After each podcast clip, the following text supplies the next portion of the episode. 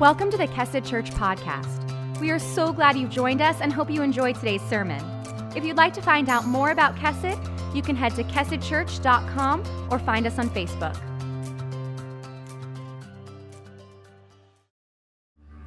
Good morning, church. How are we? Good. Good morning. Uh, my name is Chris, one of the pastors here at Kested. Um, I have the honor uh, of introducing in just a second our guest speaker here uh, today. But before we do so, I want to make sure we're all on kind of the same page and the same journey, whether this is your first time here at Kested or you've been here for a while. We've been in a series called The Quickening. And, um, you know, every series that we do is its own journey, but this one, I, I can say, having been here at Kesset for 10 years, has been a little bit different. Uh, I would use words like transformational for it, and we, we've gotten a ton of wonderful feedback from you about it, and I, I expect nothing uh, different about today. One of the things that we have made a commitment to in this series is talk about hard things, and, and we're going to do that today. We're going to talk about the subject of death. And each week that we've been in this series, we've not only picked a topic or a subject, but we've had an actual image as well that embodies that. And so um, today we're going to have the skull. Now, um, I can't think of someone better to come and share than my friend that's going to come up here in a second, whose name is Mike White. Now, if you haven't had the honor and privilege of meeting Mike, um, after today, I think you're just going to fall deep in love with this man, as, as a bunch of us have. Uh, a little bit about Mike. He's been serving as a chaplain in this area for the last 40 years. So there's, there's very few people more uh, experienced um, and have something to say on this subject than him. I, can just say the history of Cassidy, we're 10 years old as a church. And, as, and we had a little core team that planted this church. I was blessed to be a part of that um, when we did 10 years ago. And, when we, we took a little break um, from doing ministry and we huddled in and, um, we thought, where do we want to go to church? It'd been weird. We'd been doing ministry for so long. We said, where do we want to go to church while we're kind of resting and just being loved on? And we went to Mike's church in Hawkinson. And then when we planted Kesset a little bit after that, who, who was there the Sunday morning that we planted Kesset, leaving his own church to come and support and love us, but Mike himself? And so he has been, as a guy who got into pastoral ministry in my 20s, he has been an anchor in this community. And when I say that, I mean um, there's, there's a community of, of church leaders, and there's some that stay and some that go, and he's stayed.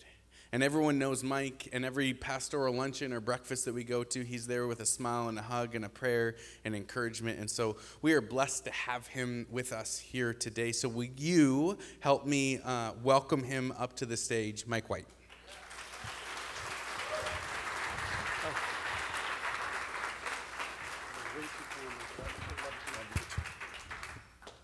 Oh, tell you. Um, I don't know who that guy is, but I want to meet him, you know. Lord, I'll tell you, it is, it is great to be here with you today, to be at Kesed. Uh, I have prayed for you. I have enjoyed what God has done in and through the life and ministry here of Kesed. And uh, what an honor to get to be here today. Um, yeah, when Danny asked me about doing this, you know, I'll, I'll, tell you that story in just a few minutes, but it was just pretty interesting how that all came about. Yeah, I, I do know a little bit about that, but so do you. You know, because reality is we're all on that same road, aren't we? We are. We're on that same road. But let me tell you uh, a little bit about the quickening. If you've been here, you understand what we're talking about. It's when your story has been, you know, rearranged and shifted and rewritten, and you're changed, you know, when something happens. Uh, like Danny used this illustration, the medical one, when uh, a woman first feels the child in her womb and huh, her world has changed. Wow. You know, Danny went a little crazy on that one. I really loved it. If you watch that one, it was kind of fun to watch that boy. You know, uh, I actually have known Danny since he was a teenager. Uh, the whole family has been part of our lives. And so I love that. But uh, I love the passion and the energy there. So that's what the quickening is it's when the story gets rearranged. And so are you. So we're going to talk about death. And, and, and my story was rearranged on May 9th, I had one of those moments. You know, uh, I was going to have lunch with Danny.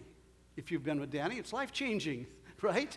Yeah, so I had lunch planned with Danny, and I was excited about that. But at 6 a.m. in the morning, I was up and I was doing my devotions, and the Lord clearly impressed me Mike, I need you to make an appointment with your cardiologist. Yeah, okay.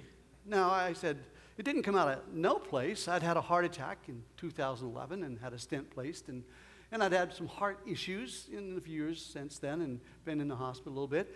But I hadn't seen my cardiologist in um, three or four years. So it was a little strange, but I'm an obedient kid. And so I go online to make an appointment because you can do that. And I start answering the questions. And then these two questions came up Are you having chest pains? Are you dizzy? I said, Yes, yes. And this screen, boom, came up. Stop. Do not proceed. Call 911 or the advice line. Now, I've been a chaplain with the fire department, police department for 40 years since 1979, and uh, I was not going to call them. no, I'm not going to call them.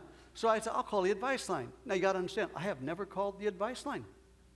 So I was an obedient kid and called the advice line. I said, Guys, I've never called you before. So if I'm talking to you, I'm somewhat serious about this you know? And I told them what was going on and why I was calling. And, and they said, You need to come in and we need to check you out. And I said, ah, I don't want to do that, you know, typical guy. I don't want to do that. I've already been there before. And so they put a doctor on. And the doctor began to talk to me and was explaining to me why I needed to come in. And then my sweet girl walks in. You know, this bride of mine uh, for uh, 52 years in September. So she walks in. Yeah. So, what happens when you're walking with this girl and she finds out I'm on the advice line, knowing I've never called before? We went in. right. So, we went in and uh, I was swept up in this journey. There were tests and tests and tests and more tests. Worked my way up to the stress test, which was really fun. And, you know, I got in there and, and I, I just blew it away. And they're telling me, man, you are like a 40 year old you just blew this away. You got stamina. And I'm thinking, whoa, I am good, you know? And so I went back to my room, told my girl, I said, hey, babe, I blew it away like a 40 year old. Now that's 30 plus years behind me. I'll be 71 in September. So that's 30 years behind me. And I'm thinking, I am good. Well, the doctor walks in. I hadn't seen him before. He said, Mr. White, I'd like to talk to you about your stress test. I'm thinking, cool, you want to use me an example? You know?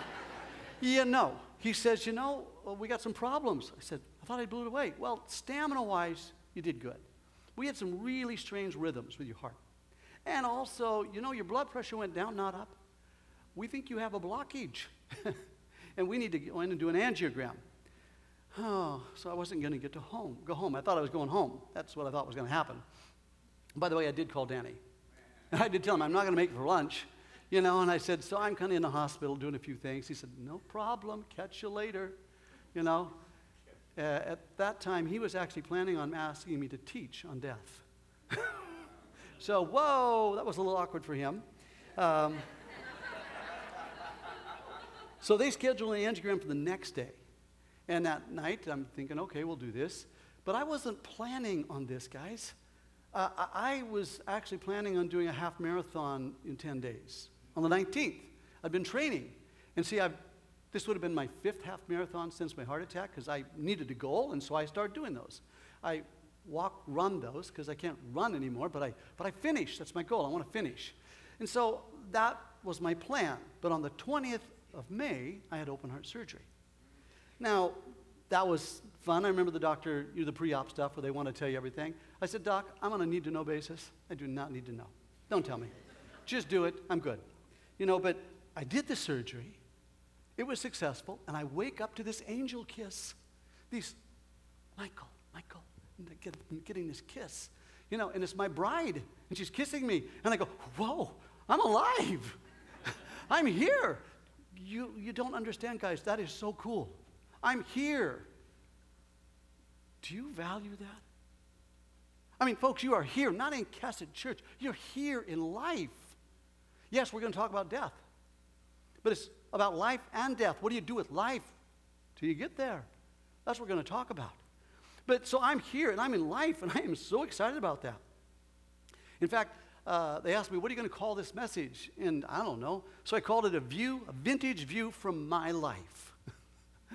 because Danny calls me vintage. You know, I'm his old guy, and he's really called me that. But he says, No, Mike, you're vintage. That means old, you know, is what it means. So I'm vintage. Uh, and the definition of death is real simple it's the permanent end of all biological function, sustained life. When the biology stops, it's over. Just like that. You are no more here. But uh, being mortal is being human and subject to death. You see, guys, we have a beginning date and we've got an end date. And if you don't realize that, if you don't understand that life is short, you will not live life well. And that's what we want to talk about today living life well. You know, and, and knowing that we have an end date. Um, let me give a picture of this sweet girl. I, have had some professional things that have happened. And this right here is part of my life. Verlene was uh, in our church for 20 years, and I was her pastor. And uh, the last several months, I got to walk with her, Laura and I, and we got to walk with her at the church. She, she got really sick you know, and then uh, this last two weeks, two weeks ago, I did her funeral. We walked with her all the way to the door, and she went through. She went through. But she was not afraid of death. She was joyful. That smile you see was her life. She was joyful all the way to the gates, and she went through. She was singing songs of praise, hymns of praise, right up to just a couple hours before she went through the door. She was not fearful of death, and she lived life well. The word says this in 2 Corinthians For we know that when this earthly tent we live in is taken down, that is, when we die and leave the earthly body, we will have a house in heaven, an eternal body made for us by God Himself. We grow weary in these present bodies, and we long to put on our heavenly bodies like new clothing. And while we live in these earthly bodies, we groan and we sigh. Hey, getting old isn't for the wimpy. Let me tell you, I love it the fact that my kids are getting older and they go, ow, ow. I said, welcome to my world. I love it. You know, I have kids that are 48 and 40 and 36. And so I love it. And they're going, ow, ow. Yeah, this is good. So whether we are here in this body or away from the body, our goal is to please God. So if you don't know there is an expiration date and that your days are numbered, you'll waste them. You will waste them. But if you know that, you will live life full on. And that's what I want to give you right now. I want to give you the takeaway. You know, I teach uh, with YWAM, and I teach in other places, and oftentimes I'll give them the takeaway. You know, I'll sum it up, and then I'll fill it in. Because I know what it's like. I fall asleep when I'm sitting there. No, the reality is, I want you to take this away. Three principles to live by. Life is a short walk. Live intentionally with purpose every day. Number one, recognize life's a short walk. So live it with intention and purposefully every day. Number two, invest in things that are eternal God, His Word, and people. Those are the only things that are eternal, guys. That's it. So invest in those things. But how do you do that? Third principle ask the question often where are my feet? What? Yeah, I teach a course called Where Are My Feet? People go, What? Trick question? No, because that is the only place you are where your feet are. And be where you're at when you're there. Do you realize that most of us aren't where we're at when we're there? In fact, sitting here, you can be all kinds of places. You look like you're here, but you're not. And I do that. I do it well. You know? So you got to be where you're at when you're there. Otherwise, you will not live with purpose intentionally every day. You will not invest in things that are eternal because you're either up there, oh, I can't wait until I get there, the, uh, or you're dragging the past, oh. No, this is the only place you are. And you look around and you say, what's there? And that's the mission. God wants you to invest in. Whoever is around. And if no one's around, it's you one on one with God. Is that cool or what? So you're always on mission. How great is that? So that's the takeaway. That's what I want you to go away with those three principles. Now we're going to fill them out. God's word on life and death. You know, you got to get these words down. They're really simple, they'll change your life. In the beginning, God. Four words. You start with God, you end with life. You start with man, you end with destruction. No, in the beginning, God created all things. God holds all things together. He breathes life into it. It is God, not man. And that's what we begin to think of in our society today that it's in the beginning man. I'm the sum total of all things. No, I'm not. It is God. In fact, here in Genesis chapter 2, verse 7, it says this then the Lord God formed man from the dust of the ground, and he breathed the breath of life into the man, into his nostrils, and the man became a living person. The breath you have is his. Do you understand something? When I came out of surgery, I went like this I can take a whole breath. I did not know that for several years I was breathing with a half lungs. I was 80% occluded. I have the widowmaker. I didn't know that. And so I was breathing really shallow, really shallow. I always thought it was just normal, you know? But the breath you have in your lungs is from the God who's created you, and the life that He gives is His for a purpose to invest in things that are eternal. Your relationship with Him through His Word, which reveals Him then his kids. How great is that? And you always know what to do and when to do it. Where are my feet? This is where I am. I have to ask that question all the time. You see, I'm not perfect on these things. I'm trying to do it, but I've been trying to do it for years. Solomon, would you say, is, is, is, the, is the name you would say if, if you talked about wisdom? Would his name come up? The wisdom of Solomon? You'd be right. Even the world knows that. They talk about the wisdom of Solomon. In fact, he had it right early on, early on when he was young. When he was anointed king, he said, Lord, I don't know how to do this. Help. I'm just a kid. I need wisdom, yours. God said, Good, good. But then he began to believe his own press. And he began to see with his own eyes and be wise in his own eyes.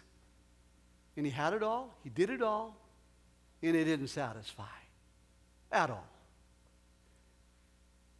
The book of Ecclesiastes is his reflection on life.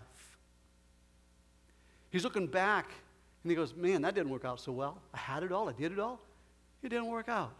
So he's reflecting on life in the book of Ecclesiastes. And he's saying, What just happened? You know the words meaningless, meaningless, vanity, vanity, words associated with that book? It comes from the word hevel, and it means smoke, vapor. It looks solid until you touch it. And life is like that, isn't it? You think you got it wired and everything's going good, and whew, it just disappears underneath you. And Solomon said, Whoa, this is vanity. It looks real, but it's not. So he's reflecting on life. And here's what he says uh, in, in, in chapter 3, in verse 1, he says this For everything there is a season and a time for every activity under heaven a time to be born, a time to die, a time to plant, and a time to harvest, a time to kill, and a time to heal, a time to tear down, and a time to build up, a time to cry, and a time to laugh, a time to grieve, and a time to dance. And God has made everything beautiful in its time. You were created for time, only for a season, and then eternity. But you're created in time, to live in time, to live for eternity. And so was I because there's an end stamped. Is appointed for man once to die. Then after that, the judgment. And we're in Christ, we're going to go and live with him. So Solomon gets it right here. And everything is beautiful in its season, in its time. It doesn't mean it's easy. It doesn't mean I like it. It doesn't mean it feels good. But God says, I will bring beauty out of ashes. I'll do that. Then he goes on to say this He has planted eternity in the human heart you know what that means? God has put his thumbprint right here, right here. I've asked this question to so many people over time, uh, uh in all kinds of places, in different places in the world. And I've asked this question because you see, it's common. It doesn't matter where you live. Since God created all people, there's a thumbprint, and only He matches. And it's created for eternity. There's a longing in the heart of every person for something bigger than what you see. I've asked this question so many times. Is there something here you're just longing for? And I go, Yeah. That would be God. And it's His thumbprint, and only He matches. That's the relationship every culture is looking for across the globe. They're longing for a relationship with a God creator, every culture and every human being. And so he's planted eternity in the heart of men. But even so, people cannot see the whole scope of God's work from beginning to end. Solomon had it right. Absolutely. We don't get it. We don't understand it. We can't understand these things. In fact, in Proverbs chapter 20, verse 24, it says, Since the Lord is directing your steps, since He's in charge, how can you possibly understand everything that happens along the way? You can't. You can't figure it out. But God is gracious and kind, and He teaches us to continue to trust Him, hold His hand. In chapter 7, I've often shared this with people. I love it. It says, You're going to die, and you should think about that.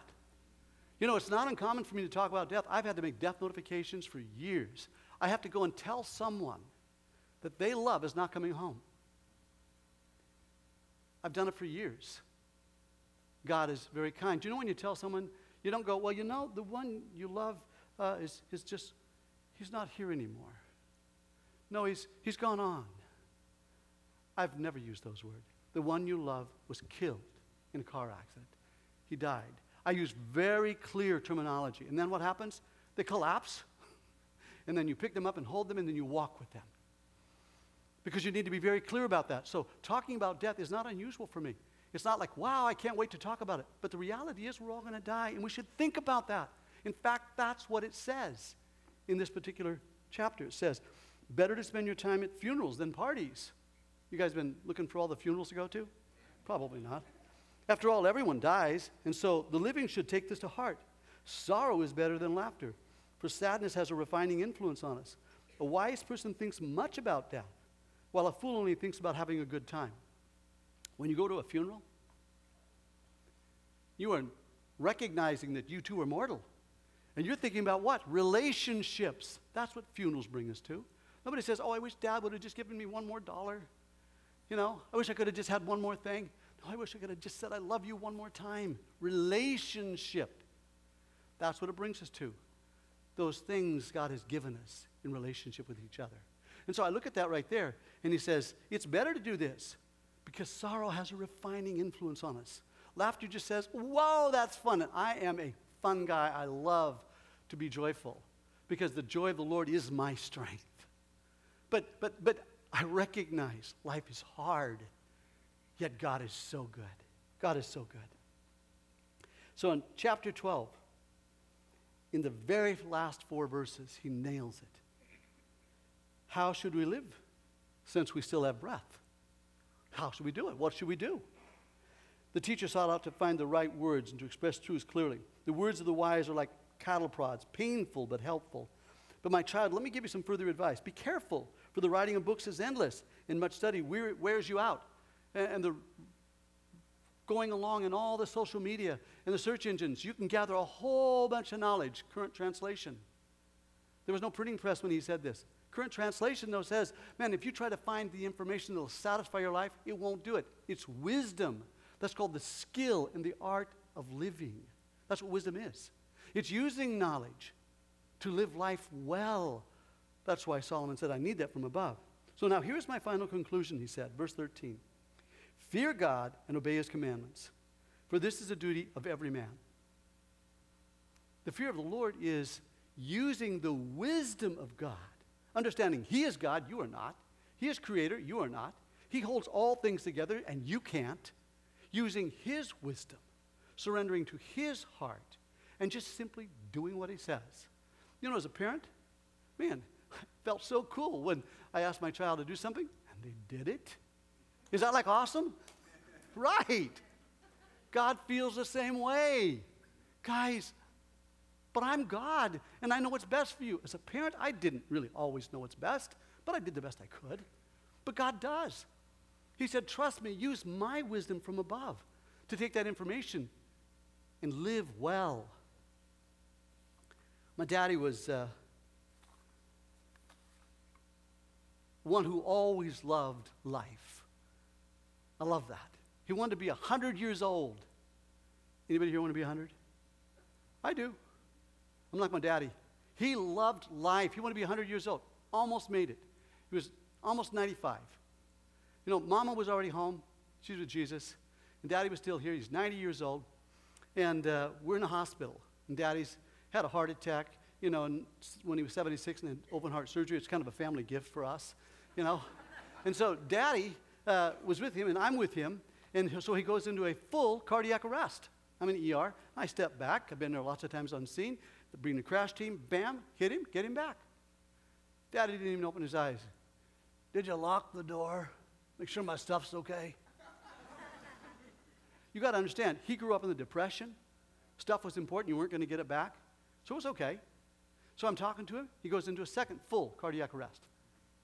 I step back, crash team still there, bam, get him back again. Now the doctor moves up next to my daddy. He says, Mr. White, because you always talk loud to old people.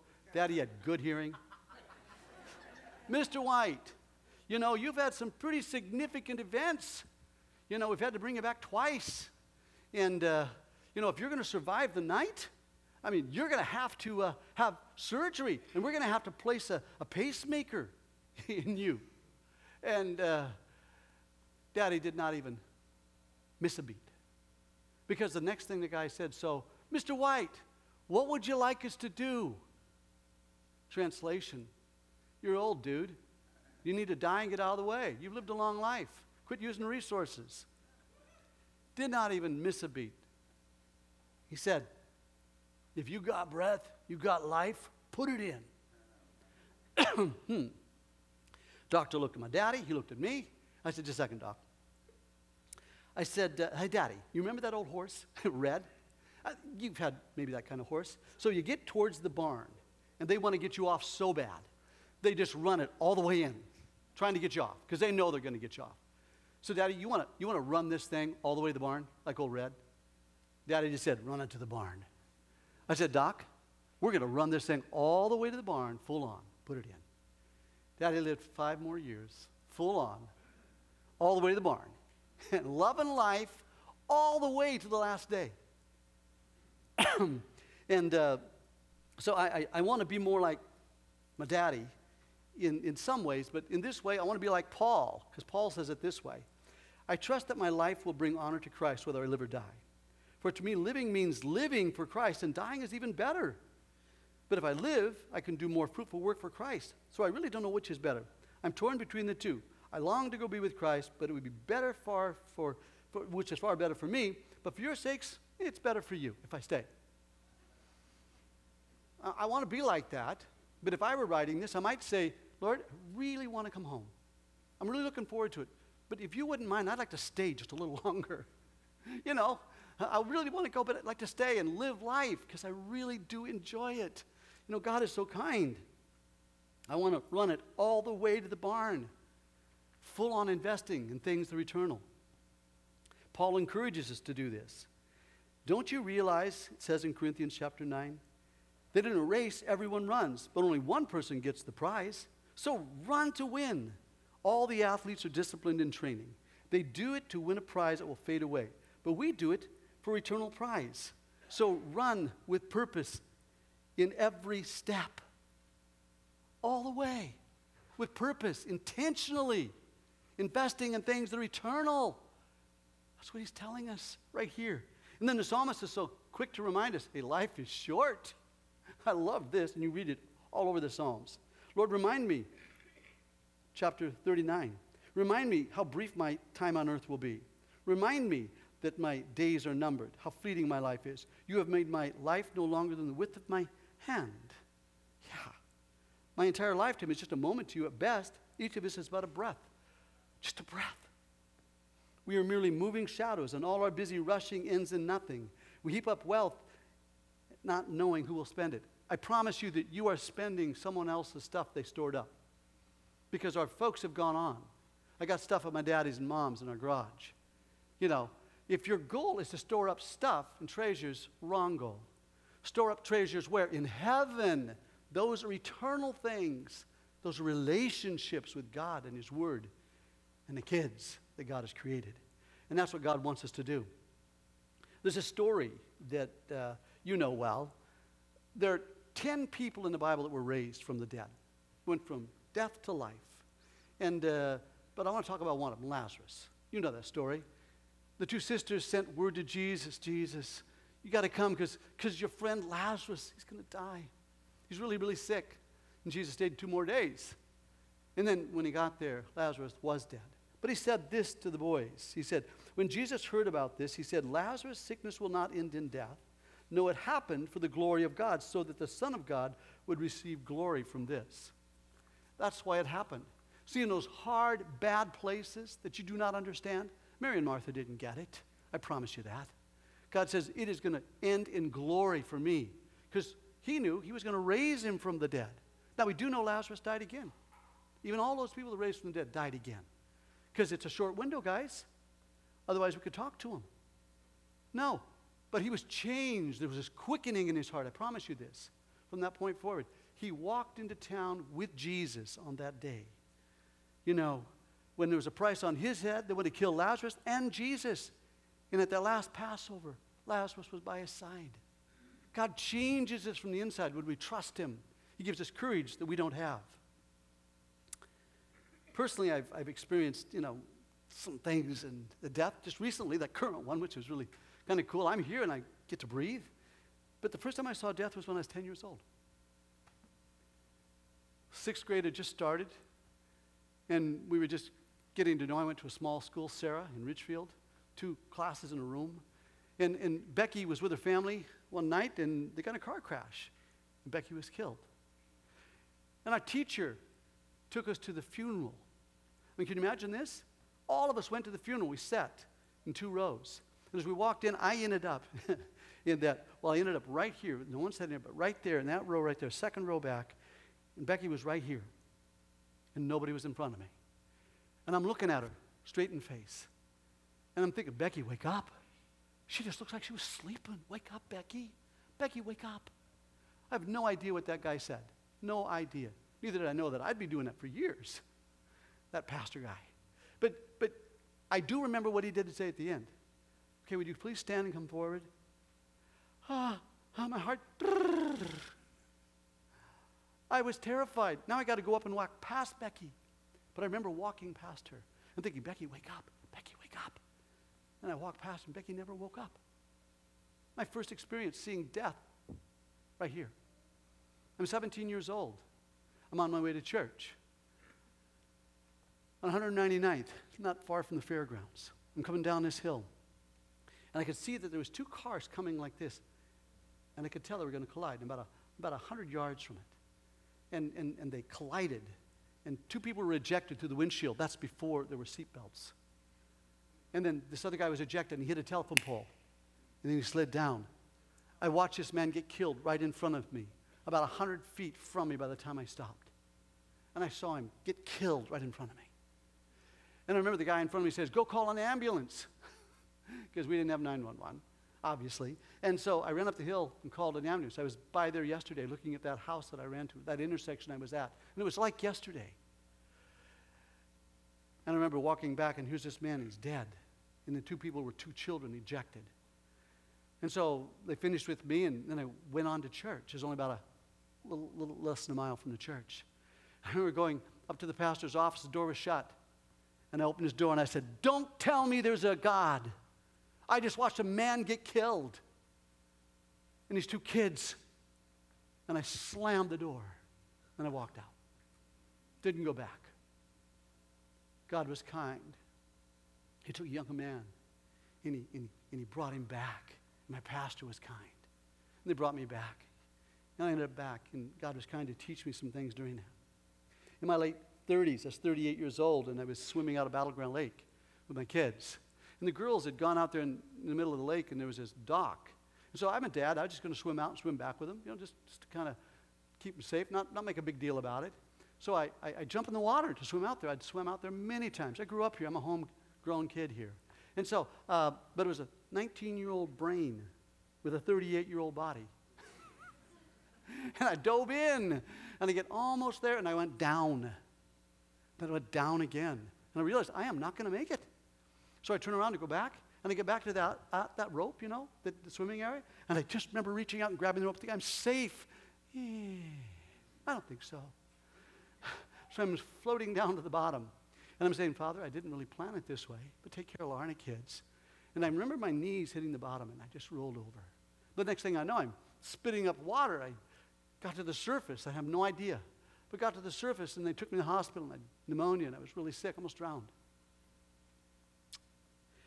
I'm 49 years old. Must have been one of those great sermons.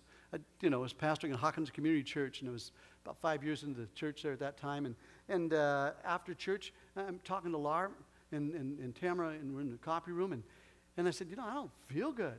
And the next thing I know, Tamara's right in my face saying, Mike, talk to me, talk to me. And I'm going, I am talking to you. Then I realize I'm laying down. And she's taking my tie off, you know, and that's when I wore those things. And uh, so, but, and then Laura, I can hear, she, he's coming, he's coming too, he's coming too. Then the guys got there and they put a nitro under my tongue. Bam, just like that, headache. You know, they get me in the rig, second nitro, bam, just like that, headache. Then I get to the hospital. First thing they do is give me a nitro, bam, but, I, but I'm stable. And, you know, and so the room kind of clears and I'm all alone, and Laura's gone to tell the kids. And then I go, whoa, I don't, I don't feel good. They'd put a nitro patch on me. They had stopped my heart. and so I went down, and the crash team came in. And, you know, and I'm saying, well, Lord, I really didn't plan this, but, you know, you know what you're doing. And uh, I had this uh, moment. I hear this guy right here. We're getting him back. We're getting him back. And I'm going, good, you're getting him back. No, that is really good. That's me. It got me back, and I was so excited about that. You know? Do you, if you have grandchildren or kids, they keep you humble, right? They remind you you're old. They said, You're old, Dad. Papa, you're really old. So I drive this old car right there. Uh, it's called Keeper. And um, been driving that thing for 13 years. It's my daily driver. And I'm standing around that car one day. And my grandboys, grandkids are standing there. The boys are saying, Hey, Papa, when you're not here, who gets Keeper? Well, I'm not going anyplace, so I don't know what you mean. No, Papa, when you're not here. Well, I don't have any trips planned or anything. Papa, when you're not here. Oh, I think it was Jack. I'm not going to say it, Jack. But, but, but, you know, when I'm not here, what do you mean? Oh, when I'm not here with, oh, home with Jesus. And so I said to them, I said, guys, wouldn't you think that Jonathan, my son, he would get it? I mean, we took it apart and put it together. And you hear this, oh, Uncle Bob gets it, except for one boy you mean I get it after dad? he jumped over me, his father, and it was his car to this day. You know, he, it's just kind of funny. So that, that's an old rusty piece of metal. It's shiny, but it's rusty. But what do I want to invest in is this next picture. It is my grandkids. There's 13 of them in that picture. You know, two you can't see because they're in the womb, little Liddy and, and, and Ray Lee. And then there's two that aren't there. And then we have two in heaven. So we have a total of 17 grandchildren. You know, we have two great grandchildren in that bunch. And so we're excited. That's what I want to invest in. I want to invest in people. And then, then I just bought this old car just, just recently. Uh, well, recently, last year. And it's an old hot rod. I mean, it is a full on crazy rat rod, big engine, crazy stuff. I bought it to do with my grandkids, to get their hands all over something, is why I did that. I'm investing in eternity. It's a piece of old rusty metal, but it's fun rusty metal, but I'm doing it to invest with my kids, my grandkids. We're going to paint it uh, this blue color. It's really going to be fun. It's called Old Blue. But that's what I want to invest in, guys. Things are eternal because I know life is short and I am not going to be here. And they're going to say, "Well, oh, you remember Grandpa? Remember what he did? Papa did this? Yeah. So,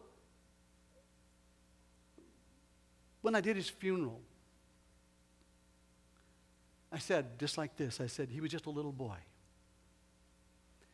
I have no idea why God took a little boy and a family to tell a story that's larger than any of us. It's a story about God and His faithfulness, goodness. Luke got cancer, and uh, he was diagnosed, and we found ourselves. Our world was changed. The story was being rewritten forever. And uh, we got a scripture, Joshua 9. This is my command be strong and courageous. Do not be afraid or discouraged, for the Lord your God is with you wherever you go. That scripture weathered the storms all the way from the diagnosis to his last breath when we were sitting with Lukey and he went home and he went through the gates. Guys, God is faithful, God is good in those hard places. We got uh, another picture we're in hospital the very first night. Luke says, I need prayer. I need 100 prayers. I need 500 prayers. I need 1,000 prayers. You got it, Luke. I need infinity prayers like the stars in the sky. That became a symbol of hope for us. Stars. Not stars. The God breathing star God. God breathed stars, it says in Psalm 31, out of his mouth. He created everything and holds it together. That became a symbol of hope. Stars. We call them Lukey stars. When his mama asked him after his first bone marrow transplant, Lukey, how you doing? He wanted to know how he's doing. He's in remission. Mom, I do not have time to think about the bad things that could happen. I'm too busy thinking about the good things that have happened. Oh, God is telling a story way bigger than us, way bigger than us talking to his brother, Jake, who was um, 12 years old at the time. Lukey was nine at that time. And, and anyway, uh, I'm sitting on the floor with Jake. We're doing Legos or doing something. I don't remember what we're doing. But we're working on some stuff here. And he's got his eyes down here. And I said, Jakey, how you doing? It's the last week, week and a half of Luke's life. He's downstairs in the bed, the hospital bed, and we're upstairs. And, and, and he says, Papa, I'm happy and I'm sad. And he says, I'm happy that Luke's going to be with Jesus, and I'm sad that he's going to be with us. He's still looking down like this. And then he raised his eyes and he locked with my eyes. And he said, But Papa, why us? Why Luke? Now, I've answered that question a lot of times. I've been asked it a lot of times. But this was my grandson, about my grandson. But I gave the same answer I don't know, Jake. I don't know why. I said, Can I ask you a couple questions? I said, How about if we give this cancer to Jack, his big cousin? He's strong, maybe he can make it through. No, Papa. Well, what if we give it to, to somebody you don't like? No, Papa. I said, Jakey, has your dad ever done anything that you don't like, that you don't understand? He said, Yeah. I said, Get used to it. He's going to do a lot more. But do you trust him? Do you trust him? I said, Jake, the question's not why, the question's who. Who do I trust when life turns left? Who do I trust when I, I can't figure it out? When it's so hard I can't breathe? I trust God because He is trustworthy, He is good. And that's what we learned through those things. When it came back the third time, Luke asked the question, Is this going to kill me? His mama answered with the word Luke, our days are all numbered and you get them all. Okay, mom. Mom, when will I see you again? He asked. And she answered with a word that a, that a day is a thousand years, and a thousand years is a day to the Lord. So for you, Luke, for us, it, it, it's going to seem like a long time, but for you, Luke, it's just going to be a blink. See in a blink, Mom. You see, he's telling a story way larger than us when we're willing to invest in life. God is telling that kind of story. There's a park that you may know about. It's the Luke Jensen Sports Park. Why did God use a little boy to tell a story larger than us? I don't know.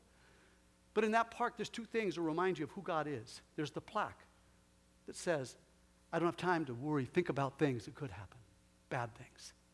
And then there's a star on the top. You may have never seen it. It's a blue star, created by some Christian artist. Tells the simple story of hope and faith you know, the first time I realized that I was going to die, that I was mortal, was when my brother died. I was 40 years old and he was 41. I loved him, he was my best friend. He died unexpectedly. We found ourselves, my sis and I, standing over the casket. We were the three little ones, you see, because there was we were all one year apart, Pete, Carey, and I, and they have two older brothers and sisters, two older a brother and sister older. And so we're standing there, and, and Carrie, he says to me, it's just the two little ones now. And there's this picture you're going to see right there. It's a picture of Pete. He had these, this, this picture right there, you see it? And, and right there on the end, he's flipping his hand out with these two Aggies in it. You know, just kind of this fun photo. It got him right at the end. Those two Aggies. It was so fun, you know? And so I wanted to do something for my brother. I love my brother. I love my brother and I wanted to do something for him. And um, so I took these two Aggies. But before I got to that spot, in that place, in that point, I'm just like you. Life's hard. When I got the call from 911, because they called me personally, we think it's a family member, I went to the scene. Didn't make sense, but it was next to my mom and dad's. And he wasn't there. And so I, I go on to the hospital. And, and I get there, and there's right in those doors at the hospital where I'd stood many times to greet people, to tell them the one they loved was dead, was standing my sister, my older sister. And she said, Peter's gone. And I said, No, no, I'm just like you. It hurts so bad. That was June 24th, 1988, and I still feel the pain. It doesn't disable me anymore, but I feel the pain. And I was so mad. God, what are you doing? What are you doing? What are you doing? And God was kind again, and He drew me back to Himself.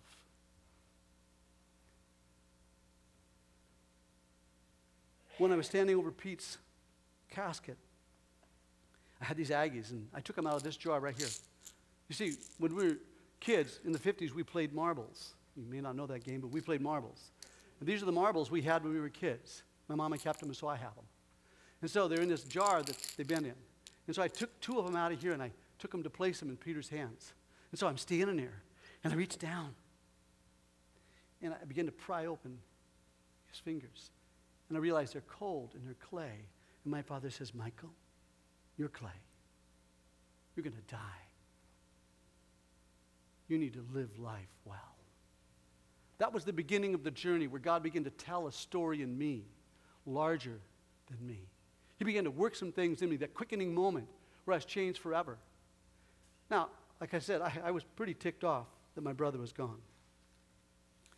But these principles that I talked about right at the beginning, let me tell you about them again. Let me bring you back to what I started with. Life's a short walk. Live intentionally with purpose every day. That picture you see right there.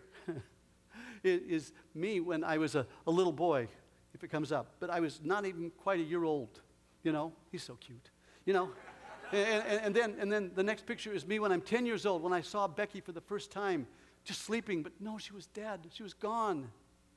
And then the next picture is when I was 17 years old, and I saw this man get killed. But it was also the year I got to meet my sweet bride, and we've been going together since.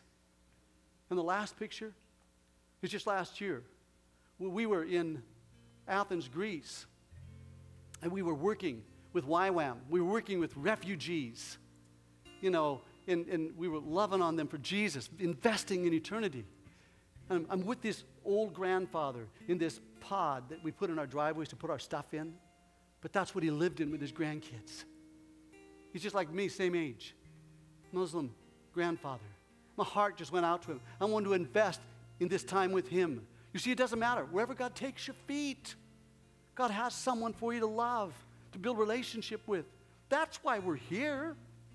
We get to be here with a purpose and a plan. Guys, so my encouragement is to you is live life full on, all the way to the barn. Run it, run it hard. Don't quit. Take as many people home as possible. The church has for you some Aggies some marbles. They're going to give them to you when you go out. And so, would you take that marble and put it someplace where you can see it? And be reminded that you are clay too? But God says, No, I got a purpose and a plan for you. You're going to live full on. And you're going to run it all the way to the barn. Loving Jesus, investing in eternity, God, His Word, and people. That's what I want for you. That's what I want for me. Live it full on. Amen? Jesus, thank you for this time. You have so reminded me how frail I am, how short life is. God, I love the fact that you breathe into us your breath for your purpose. You give us life, not so we can just fritter it away, but so we can invest it deeply in those things that count for eternity with you and with your word and with your kids. Lord, we want to run it all the way full on, fully engaged, taking as many people home as possible. We're going to leave all that stuff here. And Lord, that's okay. We're going to take as many people home. Help us to do it well while we're here. We love you so much. Thank you for life. Thank you for letting us be here today. Jesus, in your name we pray. For your purpose we pray. Amen.